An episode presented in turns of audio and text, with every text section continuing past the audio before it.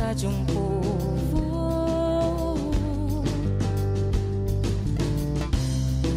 Sua ciência caseira, a reza das benzedeiras, o dom milagroso. 3, 2, 1. Tô mentida, gente. Fui tomar um banho. Ah, Vai, Fala, André. 3, 2, 1. Episódio de hoje. Eu tô fedida e preciso tomar um banho. Como a ciência pode. Como assim de fazer com que nós, que somos meros mortais, vivamos melhor que reis e rainhas dos, séculos passados? Sim, a ciência pode fazer isso por você, por mim e pela Ela. Vai tomar um banho daqui a pouco. E por isso esse é nosso episódio de hoje. Da beira do rio. Ciência, pra quem? Nós estamos aqui, diretamente do estado do Amapá, na cidade de Ana, Andréia France, Eloane Karine. Digo seu olá, Olá, Elo. pessoas. E hoje vamos abordar um assunto complexo da perspectiva amazônica, mas, Sário, complexo por quê? Porque suscita profundas discussões e a gente vai fazer isso aqui hoje de uma forma que vocês talvez fiquem assim até com a cabeça meio que fumaçando, porque a gente pensa de uma forma assim meia louca. Então, vai vir muito, muitos questionamentos, muitas provocações e também algumas possíveis respostas, possibilidades avaliações do que, que é essa ciência, que a gente chama também de ciência ribeira, né? E que a ciência que a gente também chama de conhecimento de ciência tradicional, como que a ciência se aplica hoje dentro da academia, que vai sendo pesquisada, utilizando meios diversos, dinâmicos, múltiplos de levar o saber para a sociedade, vai sendo avaliado. Então, nós vamos lembrar de tantas realidades amazônicas, vamos ter participações especiais neste episódio para falarmos de ciência. É importante também dizer, desde o início, que o saber dos povos amazônicos ele vai além de crenças popularizadas na Amazônia urbana, saberes bem mais complexos e profundos, que revelam ricos modos de vida, organização sociocultural, como que foi feita a nossa ocupação territorial, visões de mundo, né, no seio da floresta, e que confluem para a manutenção dos grupos humanos e da biodiversidade aqui na nossa região. Então, a Elo vai falar sobre o Ribeira, vai falar sobre o saber da floresta um pouquinho para a gente ouvir nesse início de programa, e também meio que um pouco dessa diferença do que a gente chama de ciência tradicional para essa nossa ciência que com muito carinho nós chamamos de ciência ribeira. Então, Elane, com você, comece aí destrinchando para a gente essa porrada de conceitos que a gente tem muito a aprender aquilo que você também vem nos passar enquanto doutoranda, enquanto uma pessoa que está aí aplicadíssima na área das ciências aqui na nossa região. O saber da floresta é uma prática de conhecimento nutrida pela relação dos grupos humanos com a biodiversidade, com a natureza. Se a gente pega uma perspectiva histórica, por exemplo, do Vitor Toledo, que é um importante pesquisador em biologia, ecologia e professor com diversas publicações científicas, ele revela em um de seus trabalhos, intitulado Povos, Comunidades Tradicionais e a Biodiversidade, que existem evidências científicas que mostram diferentes cantos do planeta foram habitados, modificados ou manipulados pela história humana. E muitos desses lugares possuem níveis altíssimos de biodiversidade, mesmo com esse contato. E essa biodiversidade se refere à diversidade biológica, às espécies de é, de fauna, flora, solo, vegetação, enfim, tudo aquilo que compõe os ecossistemas. Só que, também historicamente, essas comunidades tradicionais são invisibilizadas, são ameaçadas, marginalizadas. No entanto, elas detêm o que ele chama de chave de uma conservação exitosa. Essa é a expressão que, eu, que, ele utiliza. Em muitas das áreas biologicamente mais ricas do planeta. E no livro do Ailton Krenak, Ideias para Adiar o Fim do Mundo, ele faz uma referência ao Davi Copenau e Bruce Albert no livro A Queda do Céu, onde ele fala da potência dessas comunidades tradicionais, dessas culturas e povos, de viver com a floresta, de estar na floresta. E os efeitos maiores dessas relações estão justamente nesse amplo e complexo conhecimento que eles reproduzem em seus modos de vida e práticas sociais e artístico-culturais. Nesse sentido, um, esse saber da floresta, também conhecida por ciência ribeira, ciência caseira, se encontra em diferentes domínios e técnicas. É esse o sentido, domínios e técnicas dos grupos humanos no contato com a floresta, no uso da floresta. Então ali a gente observa respeito aos ciclos naturais, desenvolvimento de tecnologias específicas para a confecção de utilitários para essas comunidades ou de outros artefatos que permeiam o universo dessa comunidade de manifestações artísticas, culturais, também a produção de artefatos para para a coleta de alimentos ou para a produção desses alimentos, de medicamentos. Então, to, todos esses domínios e técnicas estão em confluência com o ritmo da floresta, ou com a vontade da floresta, como eu aprendi com, com as louceiras do Maruanum, que é um exemplo. E... Então, Elo, eu sempre tive curiosidade de conhecendo e saber um pouco mais como que se desenrolou aí o teu trabalho de mestrado e, como se diz, seguindo agora pelo doutorado com as luceiras do Maruanu. Foi algo assim. A minha pesquisa de, de mestrado, na verdade, foi algo muito espontâneo, porque eu não fui com a intenção de pesquisar dentro do patrimônio cultural. A minha intenção era outra, era voltado para o design, na verdade, a interpretação do edifício hoteleiro, por isso a escolha do curso de turismo e hotelaria da Univale. Mas ali, a primeira disciplina que eu tive tive, Andréia, foi de patrimônio cultural. E quando a gente começa a emergir nesse campo do patrimônio cultural, a gente consegue identificar muitas particularidades sobre dentro da nossa própria cultura, o sabe? Sabe patrimônio o meio, cultural? Resume aí pra gente. O isso, o patrimônio cultural de uma perspectiva ampla seriam é, referências dentro de uma determinada cultura, símbolos que uh, definem, que identificam é, um determinado grupo social. Então, esse grupo se identifica com essas referências, que podem ser referências de artefatos, de música, de manifestações culturais. Então, o patrimônio cultural é um conjunto de expressões, de práticas sociais que se tornam uma referência para um determinado grupo. E aqui nós temos uma grande referência que é a própria cultura amazônica, a sua linguagem, as suas manifestações, as práticas das comunidades, a nossa culinária.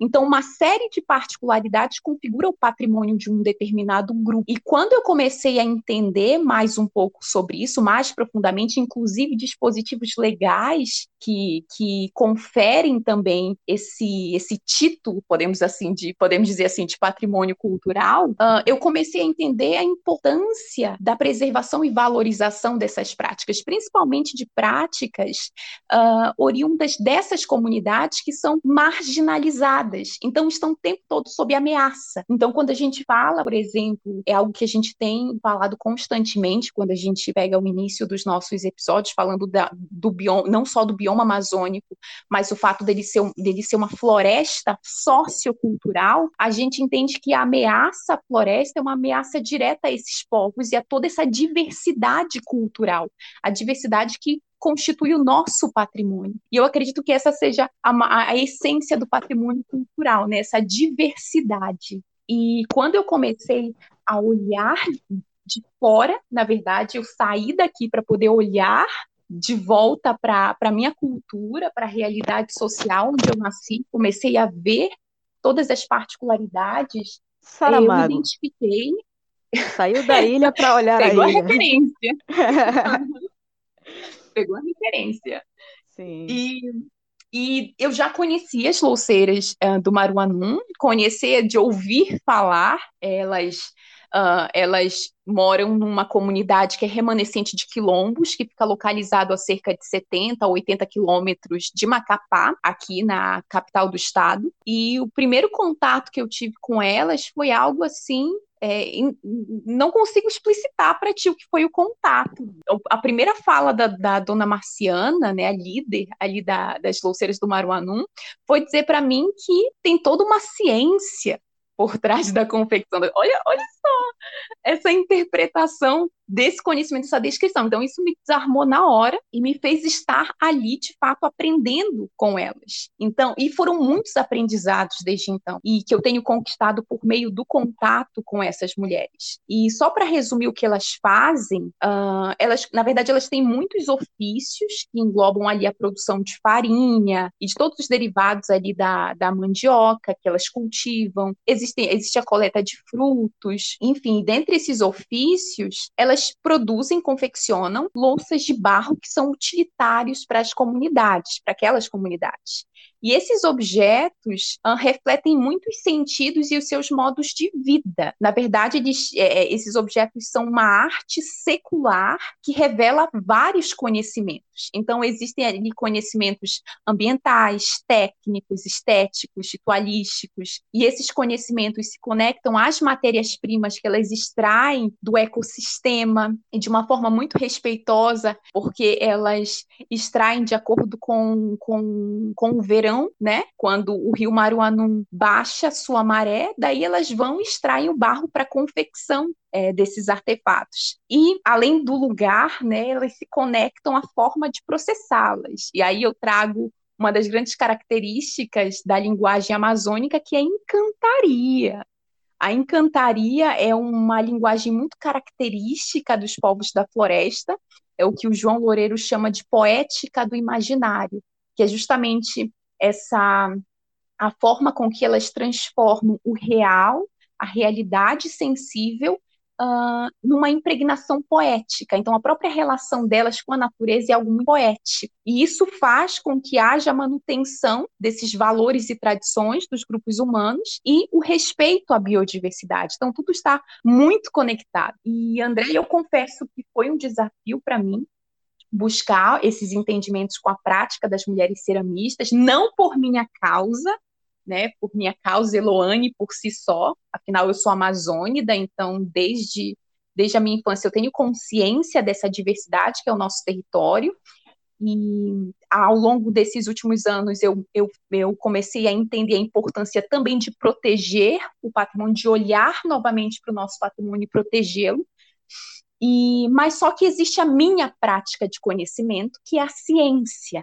E isso não significa que seja impossível o diálogo entre diferentes práticas do conhecimento, pelo contrário, e é isso que nós estamos buscando hoje com, com esse podcast, é, tentar entender como, como existem esses diálogos entre a ciência dita tradicional e essas outras práticas de conhecimento. E só para fazer um adendo, eu Nesse sentido, eu admiro muito o NAIA, o Núcleo de Altos Estudos Amazônicos, onde, onde eu faço atualmente o meu doutorado está é, ligado à Universidade Federal do Pará e surgiu, a grosso modo, só em uma perspectiva ampla, para justamente produzir uma ciência voltada para a realidade amazônica, voltada para essas particularidades da nossa região, porque são experiências compartilhadas em práticas de conhecimento que a gente lê como interdisciplinaridade. E a questão da interdisciplinaridade é complicada por si só, dentro da academia, entre as áreas de conhecimento, porque nós temos áreas de conhecimento distintas, dentro de, é, é, nas ciências exatas, as ciências sociais aplicadas, as ciências humanas, e já é complicado se trabalhar interdisciplinaridade entre áreas de conhecimento. Agora, imagina entre práticas de conhecimento distintas. Então, esse também foi um desafio para mim, mas que eu tenho aprendido muito aqui no, no Núcleo de Altos Estudos. E é lógico que isso suscita discussões muito profundas, e a gente tem que tocar na questão da ciência, no que a gente entende por ciência, para poder tentar entender como ela dialoga com outras práticas de conhecimento. E toda vez quando eu falo de ciência, eu lembro de uma, de uma frase do Carl Sagan que diz que nós vivemos em uma sociedade dependente de ciência e tecnologia e quase ninguém sabe o que é ciência e tecnologia. Então, a ciência, essa dita tradicional, mas é apenas ciência, é uma prática de conhecimento que tem uma disciplina, que o Casanova chama de rigor intelectual, que é fundamental na busca pela exatidão de um determinado conhecimento. E essa disciplina se configura pelo método científico, né? Uma capacidade de pensar o conhecimento, é uma forma de organizá-lo, de sistematizá-lo para se chegar à verdade ou uma aproximação da verdade. Porque a ciência vive da dúvida. E é por isso que ela evolui, é por isso que o conhecimento científico se aperfeiçoa. Porque ao longo do tempo, as suas teorias e práticas uh, são confirmadas ou refutadas dependendo uh, da realidade que se apresenta e das soluções que se apresentam. É por isso que nós dizemos que nós temos soluções provisórias. E, além disso, a ciência tem como base a evidência. E isso é, é trabalhado dentro da teoria e prática da ciência. É óbvio que dentro da filosofia nós temos uma série de discussões, mas de uma perspectiva ampla, para vocês entenderem, a concepção e o desenvolvimento das ciências têm as suas origens na filosofia, né, rompendo, que propõe essa, essa ruptura com o senso comum, e depois vai se estruturando por meio da epistemologia. A epistemologia é um campo ligado à própria produção da ciência, as bases em que ela se estabelece, se estrutura, a base que o conhecimento vai ser delineado. Se a gente pegar um pouco do conceito de episteme de Foucault, seria a ordem específica do saber, mas o Foucault vai para uma investigação mais aprofundada sobre uh, as bases constitutivas do saber, mas é essa compreensão, é a estrutura desse conhecimento. Agora, historicamente, a ciência traz luz a grandes questões da humanidade. Conhecimento sobre a sociedade, sobre a cultura, sobre o ambiente e sobre o próprio universo. E além disso, o conhecimento oriundo da ciência, como eu já mencionei, ele se estabelece por meio dessa ruptura com o senso comum com aquelas opiniões que têm como base impressões ou abstrações, e é isso que traz a confiabilidade e a validade dos conhecimentos científicos. Aí a gente toca num outro assunto delicado, um limite aí para se estabelecer com as pseudociências. As pseudociências. Eu tenho, eu, tenho uma observa, eu tenho uma observação bem aqui para fazer, uhum. que eu estou lhe ouvindo, mas eu, tô, mas eu estou ouvindo bem aí atrás também um amigo nosso que aqui na Amazônia você vai me tirar essa dúvida entre ciência, é, saber comum, senso comum, ou mesmo pseudociência, ou mesmo se chega só a ser um mito e uma lenda. Me, me tire essa dúvida dessa questão em cima do que eu vou lhe falar agora. Eu estava ouvindo um Ben TV aí atrás. Quando ele começa a cantar, reza a lenda, ou dizem mesmo, diz, diz a sabedoria popular, que tem alguma grávida na região. Então, assim, aqui a gente não precisa fazer teste de DNA. Reza a lenda. Reza a lenda, Porque, mano. assim, é difícil refutar um BTV. Mas vamos tentar entender aqui, já que ele nos deu essa ajuda aí atrás, no, no meio do nosso podcast, né? Resolveu participar, então vamos tirar por ele o exemplo. Vamos confiar desconfiando. Assim, a informação como, exata. Eu vou, eu vou só, eu vou só, como ah. você citou ainda agora Carl Sagan, eu vou dizer agora igual ele também. Não existem questões proibidas na ciência, nem assuntos delicados demais para ser examinados. Não existem verdades sagradas na ciência, disse nosso querido. Então, fale para nós sobre essa realidade aí. Do... Baseado no, no exemplo do Ben TV, né, que se refere a uma crença popular. As crenças populares são comuns e é importante que a gente saiba que as pseudociências, nesse sentido, se trata de uma crença popular, é uma, uma ideia que foi popularizada. Isso não é baseado em alguma impressão, em alguma opinião que foi ali é, passada de geração em geração e se estabeleceu é, no imaginário popular. Mas como tu levantou essa discussão, né, dessa, desses limites de interpretação do que é ciência e do que não é, está justamente nisso, né, a falta de evidência. Então, o simples fato de falar que um bem te vi cantando na janela significa gravidez, é, é apenas uma falácia, é apenas um, um, uma mera enunciação sem nenhuma base ou evidência que comprove isso. E essa diferença da ciência a falsa ciência, né? A pseudociência, que significa falsa. Porque Sim. aqueles conhecimentos que, uh, que são aqueles conhecimentos que se apresentam muitas vezes como científicos, porque tem muitos deles que se apresentam como científicos, mas que não possuem nenhum tipo de evidência ou aplicação de métodos científicos que confirmem ou refutem essas ideias. E, curiosamente, muitas dessas pseudociências é, adotam um, um, discurso de que tem verdades absolutas, inquestionáveis. Isso a ciência não adota, e é curioso isso, porque a ciência sempre foi criticada, né, por tomar para si uma verdade absoluta, mas não quem, quem estuda a ciência a fundo, quem se apropria de fato do que é a ciência, sabe que nós temos soluções provisórias. Como eu mencionei, a ciência vive da dúvida. Então, o que substitui uma, uma solução provisória é uma ciência melhor. Então, essa diferença também para pra, as falsas ciências. E eu, é impossível não lembrar também, Andréia, que eu acho muito, muito engraçado quando a gente vê as tentativas de outros campos, né, de outras pseudociências, para utilizarem, né, passarem essa confiança das, dos, seu, dos seus argumentos, das suas opiniões, tentam validar essas opiniões pelo conhecimento quântico. Então tudo agora é quântico. A é, cura quântica, a não ser quântico. E assim, é uma são, piada. São, são, muito, são muitas vertentes e ramificações aí que a pseudociência está enveredando, hum. que a gente fica assim, pasmo. Eu, não, eu só acredito vendo. Quando você vê, eu não acredito. Então, a gente está chegando num ponto em que realmente o uso da palavra ciência para justificar, para fundamentar algum tipo de, de marketing mesmo, porque para mim não tem outro nome. As pessoas querem vender algum tipo de ideia, e aí, para que essa ideia seja aceita no dia de hoje, as pessoas geralmente colocam, tentam, tentam justificar dizendo que tem ciência por trás, né? Que realmente é algo científico.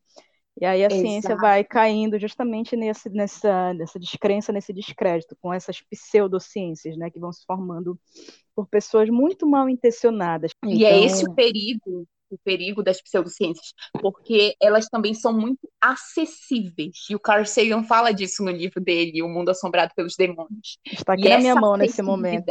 Uhum. É, é, maravilhoso esse livro. Ele traz um panorama e, e de, destrincha bem essa questão é, de como a pseudociência se estabelece ali no imaginário da, da nossa sociedade e, e, os perigos que se apresentam, porque é, isso a ciência corre o risco de da sua própria integridade ser questionada. Isso é extremamente preocupante, principalmente na realidade em que nós estamos vivendo hoje, no contexto em que nós estamos hoje.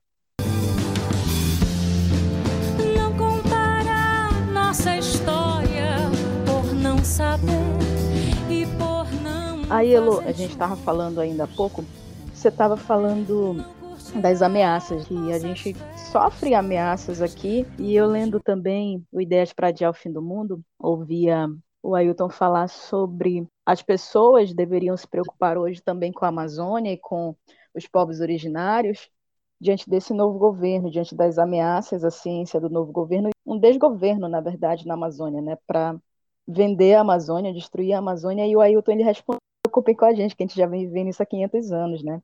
Estejam preocupados com vocês. Eu quero saber como vocês, que não estão acostumados a isso, como vão lidar, né, com essa novidade toda desse governo, desgoverno, que nós estamos aqui vivendo no ano de 2021. Então, quando eu lia isso do Ailton, eu digo, meu Deus, é de uma sabedoria.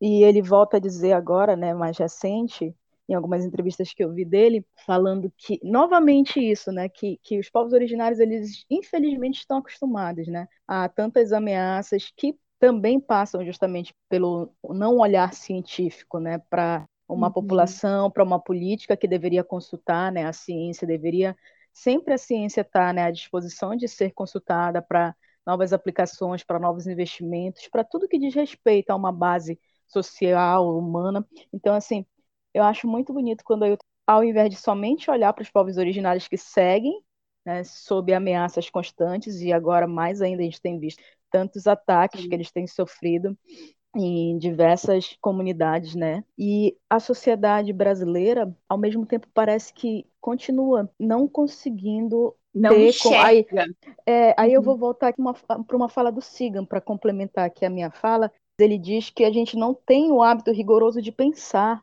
então, assim, infelizmente, a gente se acostumou a dizer que o pensar de forma rigorosa é para a ciência, é para o cientista, quando deveria ser, e aí vou também citar Stephen Hawking aqui, que diz que fazer ciência é para todas as pessoas, que ninguém deveria ter vergonha de fazer qualquer tipo de pergunta, de qualquer levantamento, porque ciência pode estar ao alcance de qualquer pessoa e qualquer pessoa pode se tornar aquilo que a gente considera o cientista um gênio deveria estar ao alcance de qualquer pessoa se a gente tivesse esse rigor em filtrar, em selecionar, em pensar que é o que vai levar realmente a uma resposta, um saber um pouco mais apurado que pode um dia se constituir uma ciência, ter uma validação.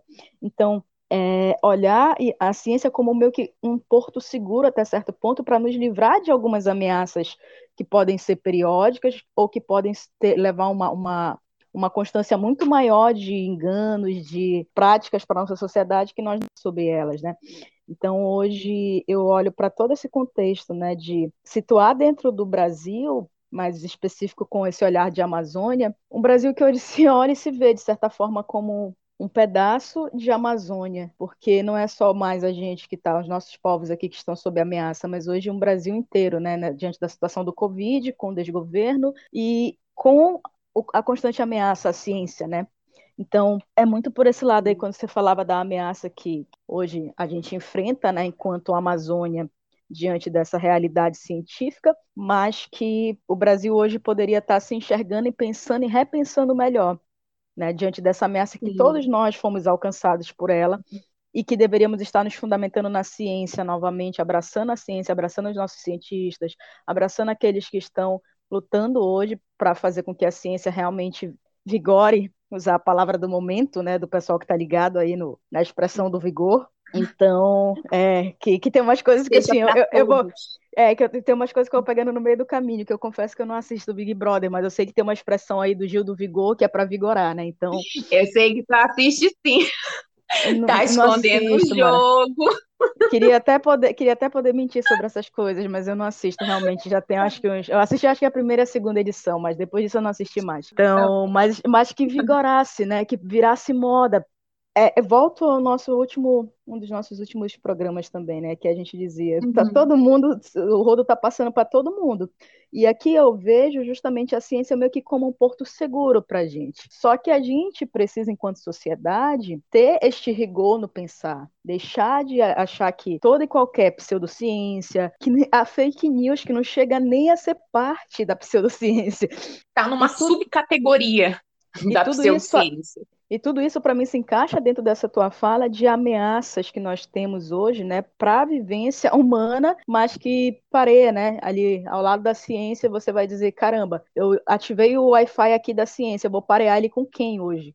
Parece que para mim a senha vai ser ameaça aqui no Brasil, sabe? Então, ciência anda no Brasil pareada com a palavra ameaça. É uma ameaça constante. E tu tocou em pontos muito importantes para serem discutidos. Fui até anotando aqui todos os pontos que tu mencionou, e no contexto, quando a gente pensa assim no contexto do Brasil atualmente, tá, do mundo, mas do Brasil em específico, tem um livro que eu tenho muita, vou comprá-lo. É porque assim, tu me entende, Andréia, a gente tem uma lista de livros. Então, com prioridades assim, né? Eu sei que essa é uma lista interminável, que se pudéssemos leríamos de uma vez só, mas é impossível. Mas esse livro está ali na minha lista, um dos próximos que eu vou ler, chamado uh, Galileu e os Negacionistas da Ciência. Época de Galileu e nos dias de hoje. Na época tínhamos o negacionismo mais, é, mais conectado, relacionado à igreja, à religião. E agora essa negação saiu desse espectro religioso e foi para vários. Isso tem muito a ver com uh, a nossa própria sociedade. Porque a nossa sociedade uh, se estabelece em relações de poder, relações de poder. Então, quando ela dessa sociedade se apropria desse conhecimento, a gente vê qual é a intenção. É justamente uma disputa. Então, não é vantajoso para essa sociedade investir na educação científica da população. Então, existe toda essa manipulação e esse negacionismo científico tem muito mais a ver com essas questões políticas do que tinham hoje. A própria negação das mudanças climáticas é um exemplo disso, porque deve toda uma lógica mercantil da sociedade para que isso fosse combatido. Isso não é interessante para a sociedade. Então, continua ali uh, subjugando o conhecimento conhecimento científico também a essa lógica mercantil. A própria produção da vacina, a própria vacina da Covid-19 associada às práticas de isolamento social e medidas sanitárias são negadas pelo governo. Então, o negacionismo permeia é, campos de disputas ideológicas também. E isso é extremamente perigoso, porque esse negacionismo mata. É o que a gente está vendo hoje no Brasil, que é uma tragédia. Então, não é o caso é, é, da ciência estar sendo posta de lado, né? Porque os conservadores políticos entendem a importância da ciência, inclusive já, já se apropriaram muito durante a história desse conhecimento, principalmente em guerras, em situações de guerras, mas promovem essa ignorância da, da massa porque não é vantajoso para eles essa educação científica. E, e eu acredito que nós encontramos muitos desses obstáculos, inclusive dentro da própria academia, e tu mencionou, inclusive, inclusive, o Ailton Krenak, porque esse livro do Ailton Krenak é fantástico do início ao fim. Cada uma das falas dele remete a uma nova discussão, uma nova questão a ser tratada. Tu mesma, Andréia, nessa fala toda, suscitou uma série de discussões. E, assim, são discussões muito pertinentes, são discussões urgentes. E uma delas que tu mencionou, se referindo ao Krenak, foi essa questão da liberdade do pensamento, que é algo que Sim. ele até menciona no final, que foi um soco no meu estômago, né? Quando ele fala assim que acabaram Eu já até sei que você vai falar, pronto. Nossa, aquilo, como diz o Clóvis de Barros Filho, te fere a alma, me feriu, me feriu a alma aquilo, então. sabe? Acabaram os cientistas, e realmente é para a gente entender, na verdade, eu, eu conhece, estando no ambiente acadêmico e conhecendo os nossos esforços, não é que tenham acabado os cientistas, sabe? Mas eu entendo essa crítica. Ele fala em relação à liberdade de pensamento, à liberdade da educação, principalmente, desvencilhada dessa lógica mercantil, dessa sociedade de consumo, sociedade do espetáculo. Ele estava se referindo a isso. Mas nós mesmos, eu falo, enquanto cientista, dentro da academia, encontramos uma série de obstáculos para se produzir uma ciência.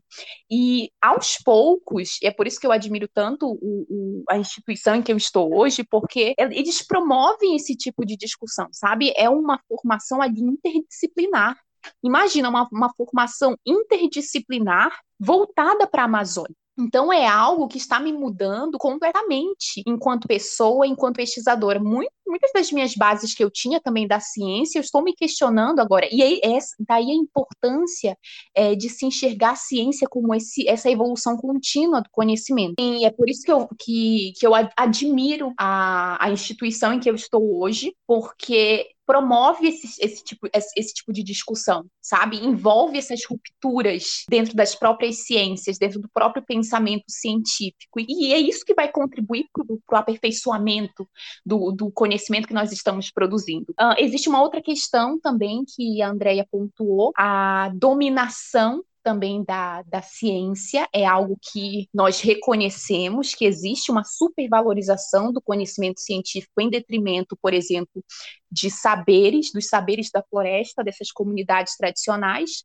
mas só que nós reconhecemos o valor dessas práticas de conhecimentos. Os obstáculos, na verdade, são novamente os de diálogo, esses obstáculos é, de entendimento com essas outras práticas de conhecimento. Mas eu vou logo adiantando que são caminhos que nós estamos trabalhando para tentar esse diálogo, para tentar essas rupturas dentro da academia que impossibilitam essas conversas com outras práticas de conhecimento.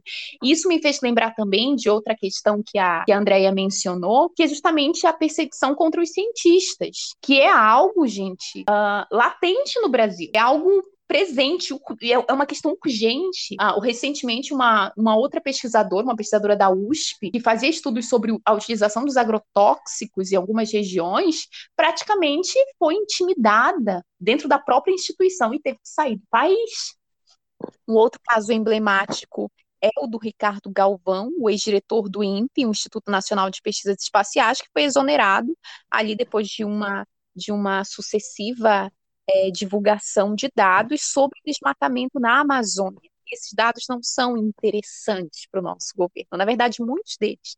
É por isso que a gente vê em muitas instituições que envolvem.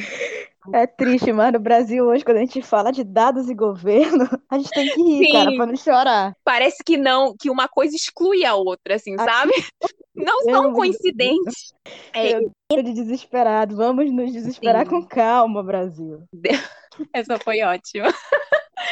Então, é, na verdade, tudo isso que nós pontuamos são, são, as, são as séries de problemáticas que, que a ciência enfrenta e que a ciência enfrenta em suas relações também com a sociedade e dentro dela mesma, entre as próprias áreas de conhecimento. Mas o mais importante é que a gente saiba é que a ciência é para todos e o mais importante é incentivar, mesmo uh, não, não tendo essa figura política, uma, a instituição, o sistema político incentivando isso, mas trazer movimentos, ações voltadas para o incentivo da, da ciência, desde o ensino básico, é crucial para que a gente vislumbre um futuro melhor, sabe? Um, pode até parecer clichê esse, esse, tipo de coisa, mas essas obviedades, gente, precisam ser refadas. É aquilo que a gente falava esses dias, né, Lu? Engraçado que toda vez que a gente está falando em reunião de pauta, a gente tem que estar tá repetindo, obviamente, óbvio, óbvio,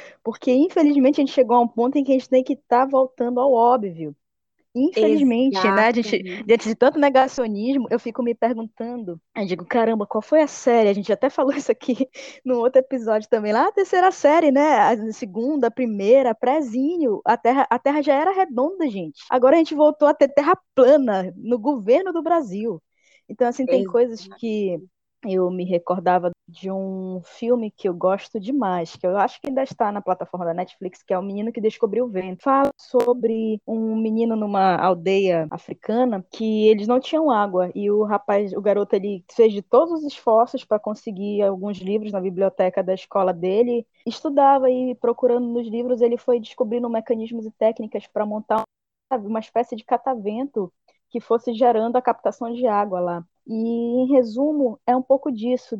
Desde quando a gente está lá na escola, eu lembrava com tanto carinho esses dias também pensando na pauta desse programa, como acho que para muitos de nós um episódio marcante da época escolar eram as feiras de ciência, que na minha época ainda existia, né? Eu acho que ainda existe hoje também. Então, as feiras de ciência era um negócio assim que parecia que chegava um mundo novo naquele período, na, nas, nas semanas de feira de ciências na escola, porque a gente se dedicava a fazer experimentos, a trazer novidades dentro de uma grade, de um conteúdo programático pré-estabelecido pelos professores das ciências diversas, das diversas áreas, e colocando uma aplicação para aqueles que vinham visitar né, a escola nesse período, nossos pais, nossos amigos, vizinhos, a comunidade. Então, eu acho, eu lembrava com e muito carinho. A gente se orgulhava, né? Sim, foi eu que se orgulhava muito.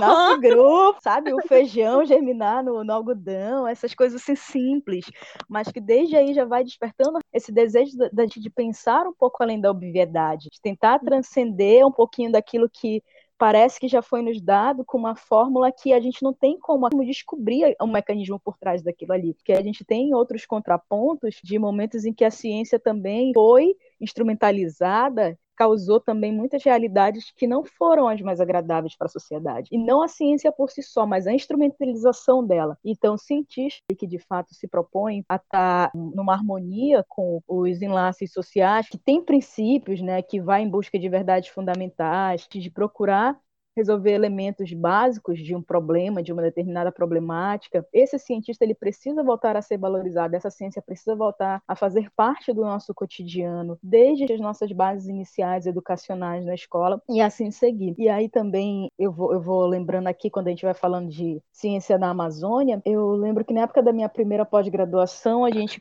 discutia em sala sobre a média de mestres e doutores formados na Amazônia. Nessa época eu já, acho que girava em torno de mais mais ou menos catalogados uns 6 mil mestres e doutores na Amazônia. Hoje eu não tenho essa noção exata. 23 milhões, 24 milhões de habitantes, você ter, vamos jogar em um parâmetro de no máximo 15 mil doutores e mestres mais ou menos formados. E ainda tem aquilo, né? Quantos permanecem na Amazônia, estudando a Amazônia, debatendo a Amazônia, como eu dizia, o núcleo dela faz, uhum. faz questão de se voltar à Amazônia, mas a gente ainda sabe que tem muito, muitos pesquisadores não estão, mesmo dentro da Amazônia, desenvolvendo alguma coisa específica quanto à Amazônia. Isso a gente vinha vendo também desde a base da graduação inicial nos nossos outros episódios, baseado no design.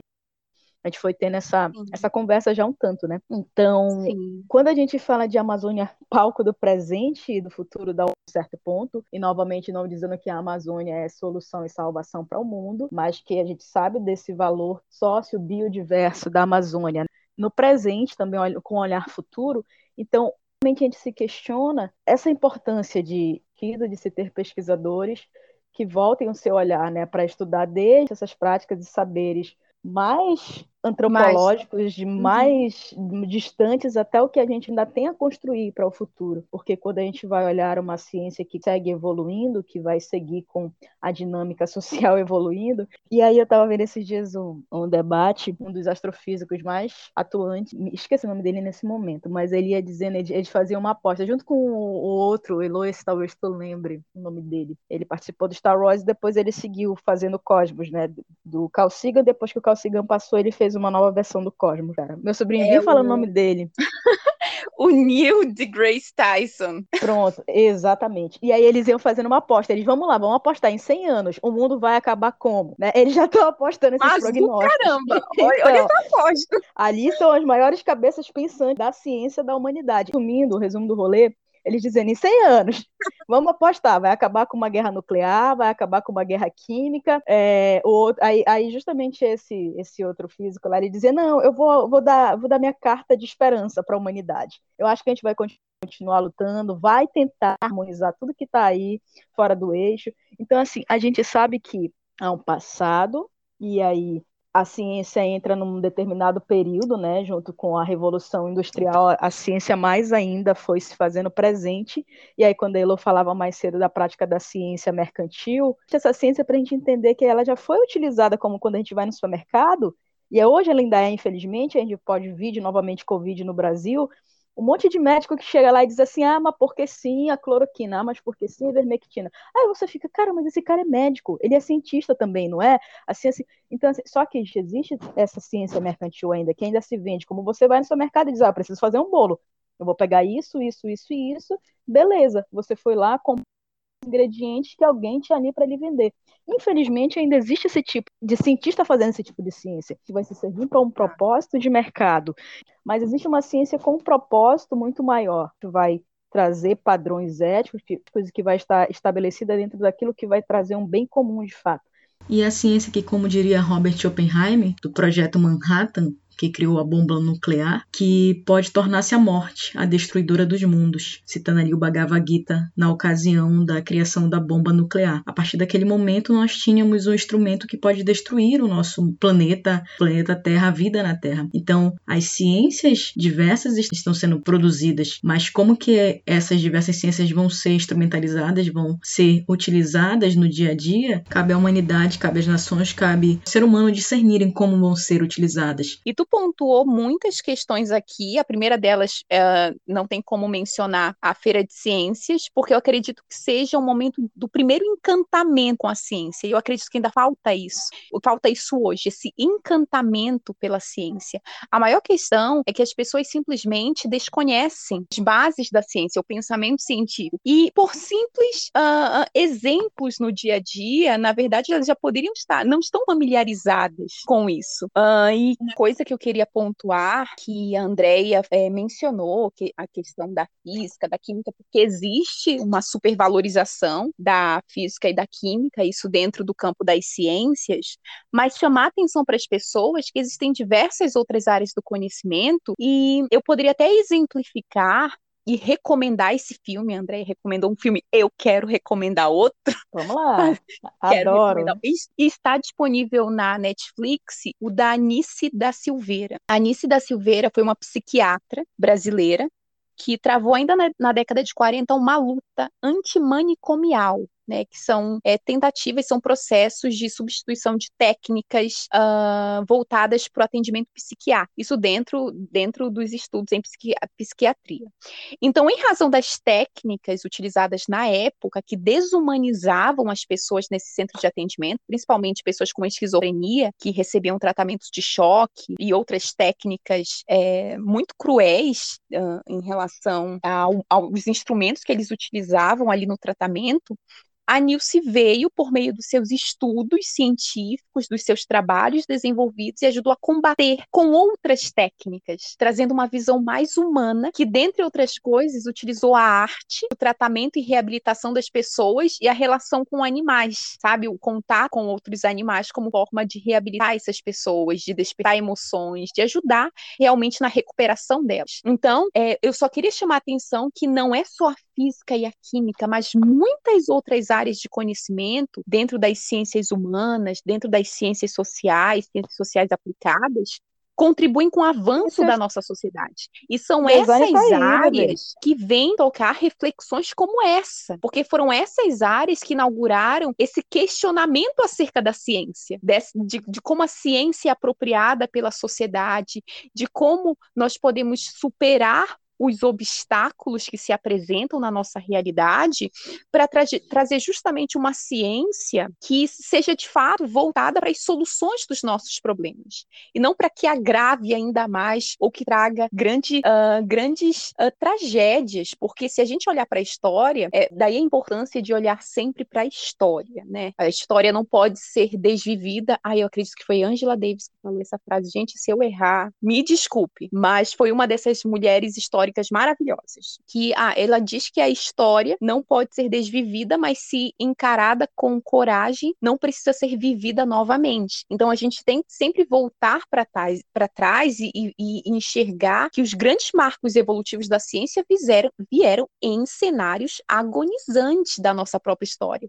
A própria expansão imperialista europeia, que culminou no, no, no genocídio de povos inteiros, no saqueamento de suas riquezas, uh, e ali estavam os naturalistas, que, que, faziam testes também com que coletavam as espécies de plantas e, e descreviam selvagem ali para as suas leituras antropológicas. Depois a gente passa para a era moderna, as grandes guerras que trouxeram as armas, a corrida armamentista, final da década de 80, 90, corrida espacial. Então, muitos avanços da ciência, agora já associada à tecnologia, veio com cenários de tragédia da humanidade. Então, refletir sobre isso, olhar para a nossa história, é justamente ver o nosso futuro, o que nós queremos para o nosso futuro. Então, traçar essas análises é essencial a partir de agora, porque a gente está chegando num caminho quase sem volta, quase sem retorno. Então, nós temos aí um, uma ponta de esperança, né? E eu confio muito nos nossos pesquisadores, a André até menciona dessa ciência que nós precisamos resgatar, mas eu acredito que a ciência que nós estamos trabalhando, que já superou muitos obstáculos e já fez muitas rupturas paradigmáticas, está se aperfeiçoando nesse sentido. E nós temos aqui na Amazônia o INPA, o Instituto Nacional de Pesquisas da Amazônia, o Museu Guiel, de outras instituições, que já desenvolvem junto às escolas a educação científica nesse sentido, com trabalhos voltados para as feiras das ciências, de ciências, para gerar esse encantamento nas crianças desde cedo, e muitos projetos e muitas pesquisas que, infelizmente, ficam restritas à academia.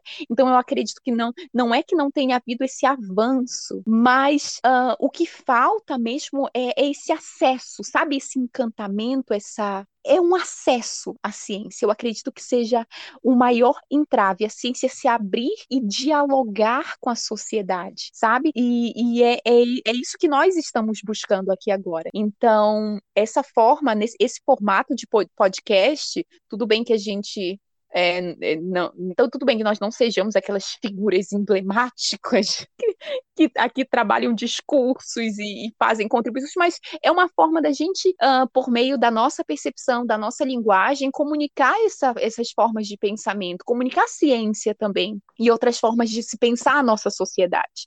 Então, se a gente contribuir um, um pouco para esse acesso a, a, a essas referências que nós temos, já, já é de grande valor essa contribuição. Essa é uma outra questão, né, Lu, que é fundamental a gente pontuar aqui hoje, da divulgação científica. Eu me recordo uma entrevista que eu li numa das minhas leituras do mês passado, no livro Conversações, do João Nis de Albuquerque. Ele foi um jornalista que atuou por mais de 20 anos no setor brasileiro de jornalismo na ONU nos anos 80. E lá ele teve a oportunidade de entrevistar grandes personalidades da humanidade, prêmios Nobel, líderes de Estado. Uma dessas pessoas que ele entrevistou ia falando da programação das mídias na Inglaterra, cerca de 30 anos atrás, 40 anos atrás, e como um projeto de Estado. E as principais mídias ali de televisivas abertas, eles tinham uma programação de cerca de 16 horas por dia, voltada a diversas áreas da educação. E que diferença isso fazia socialmente, né? Programação variada realmente para todos os públicos. Então, é uma das realidades que a gente precisa crescer absurdamente no Brasil Brasil, quando a gente olha para as nossas mídias, sobretudo aquela de maior alcance ainda, né, nos dias de hoje. Como que nossas mídias elas estão sendo utilizadas? É muito distante. Se a gente for olhar da Inglaterra de 30, 40 anos atrás para o que a gente ainda tem hoje no Brasil, né? Então, é um atraso gigante assim, abismal que a gente vive ainda quanto à nossa mídia e a ciência. Esses dias eu até gravei essa, esse pequeno trecho do livro do Carl Sagan,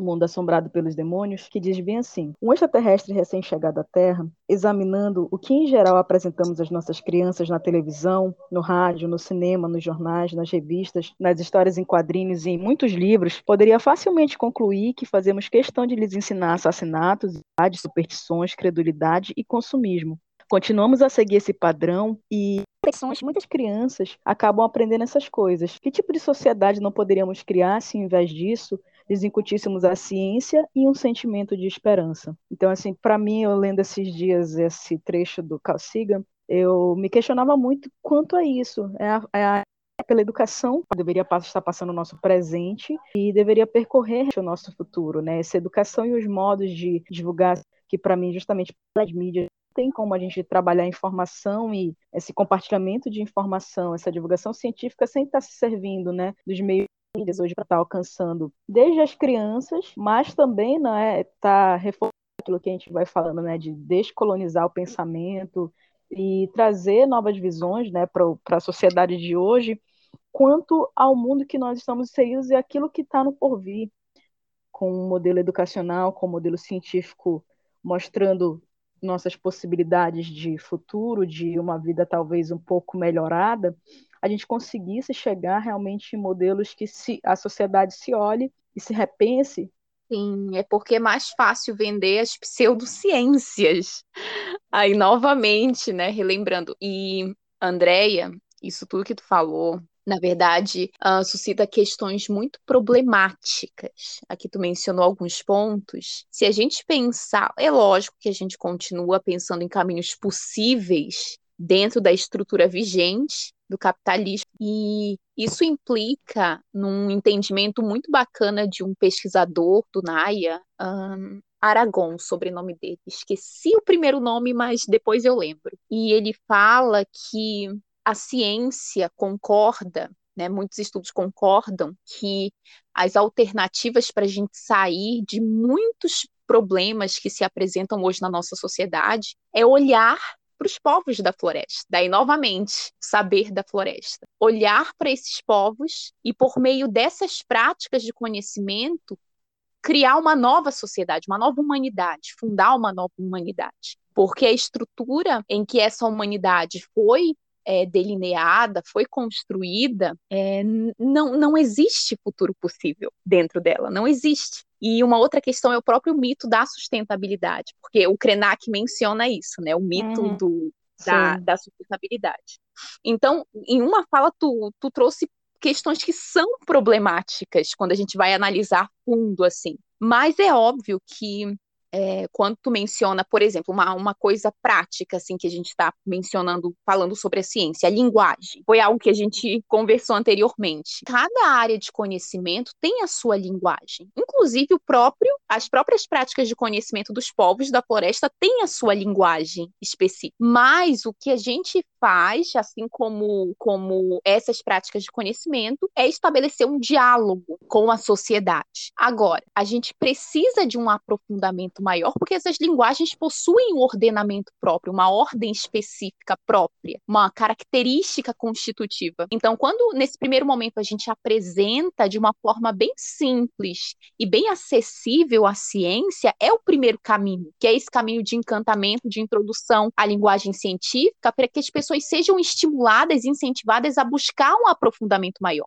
E esse é o principal problema da sociedade no contato com a própria ciência, é que além de dela não ser acessível, isso já é um, um obstáculo, é um primeiro obstáculo. Uh, as próprias pessoas, isso vem mais da educação, não se aprofundam também, não buscam esse aprofundamento. E essa falta de aprofundamento tem muito a ver com a capacidade de pensar com estímulo ao pensamento crítico. O pensamento crítico é extremamente importante, não só dentro da ciência, mas é, em relação à vida. As pessoas não pensam criticamente sobre as coisas.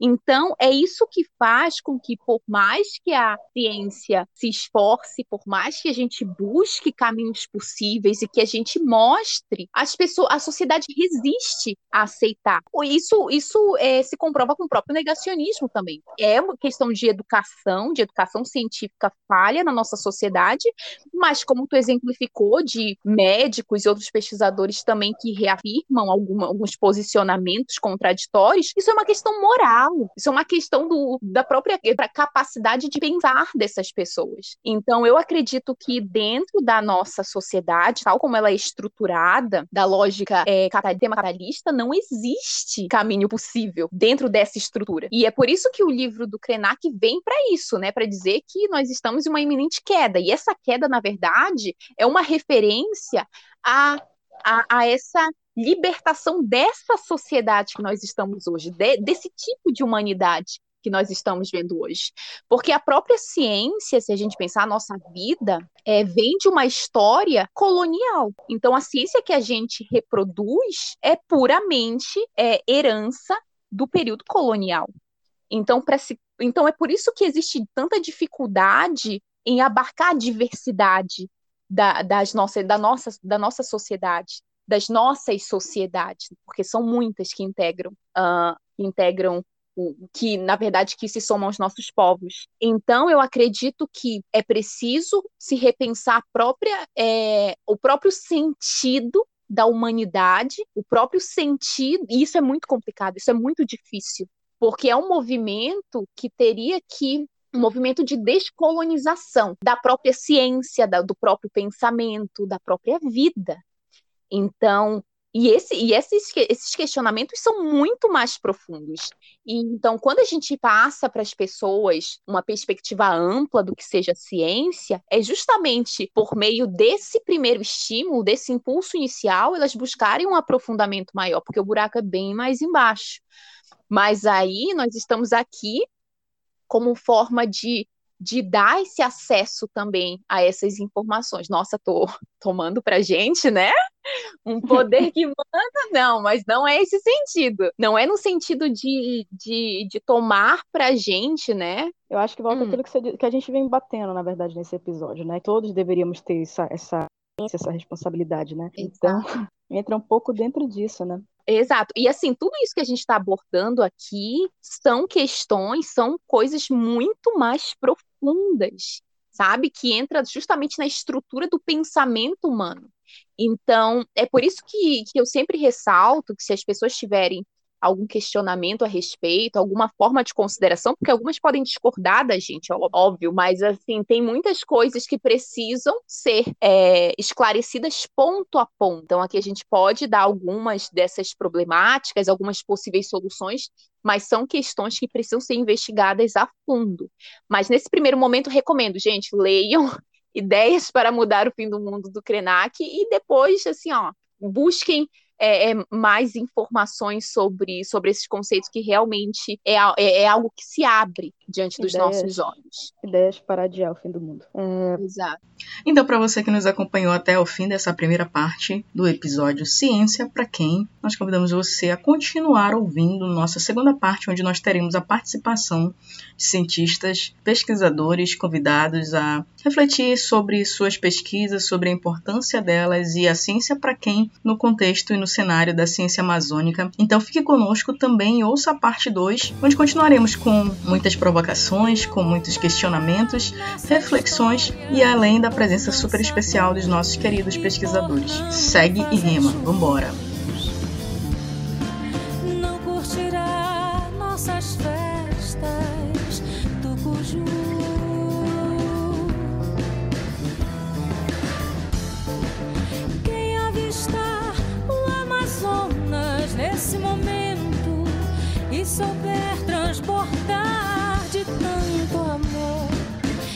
Esse terá entendido o jeito de ser.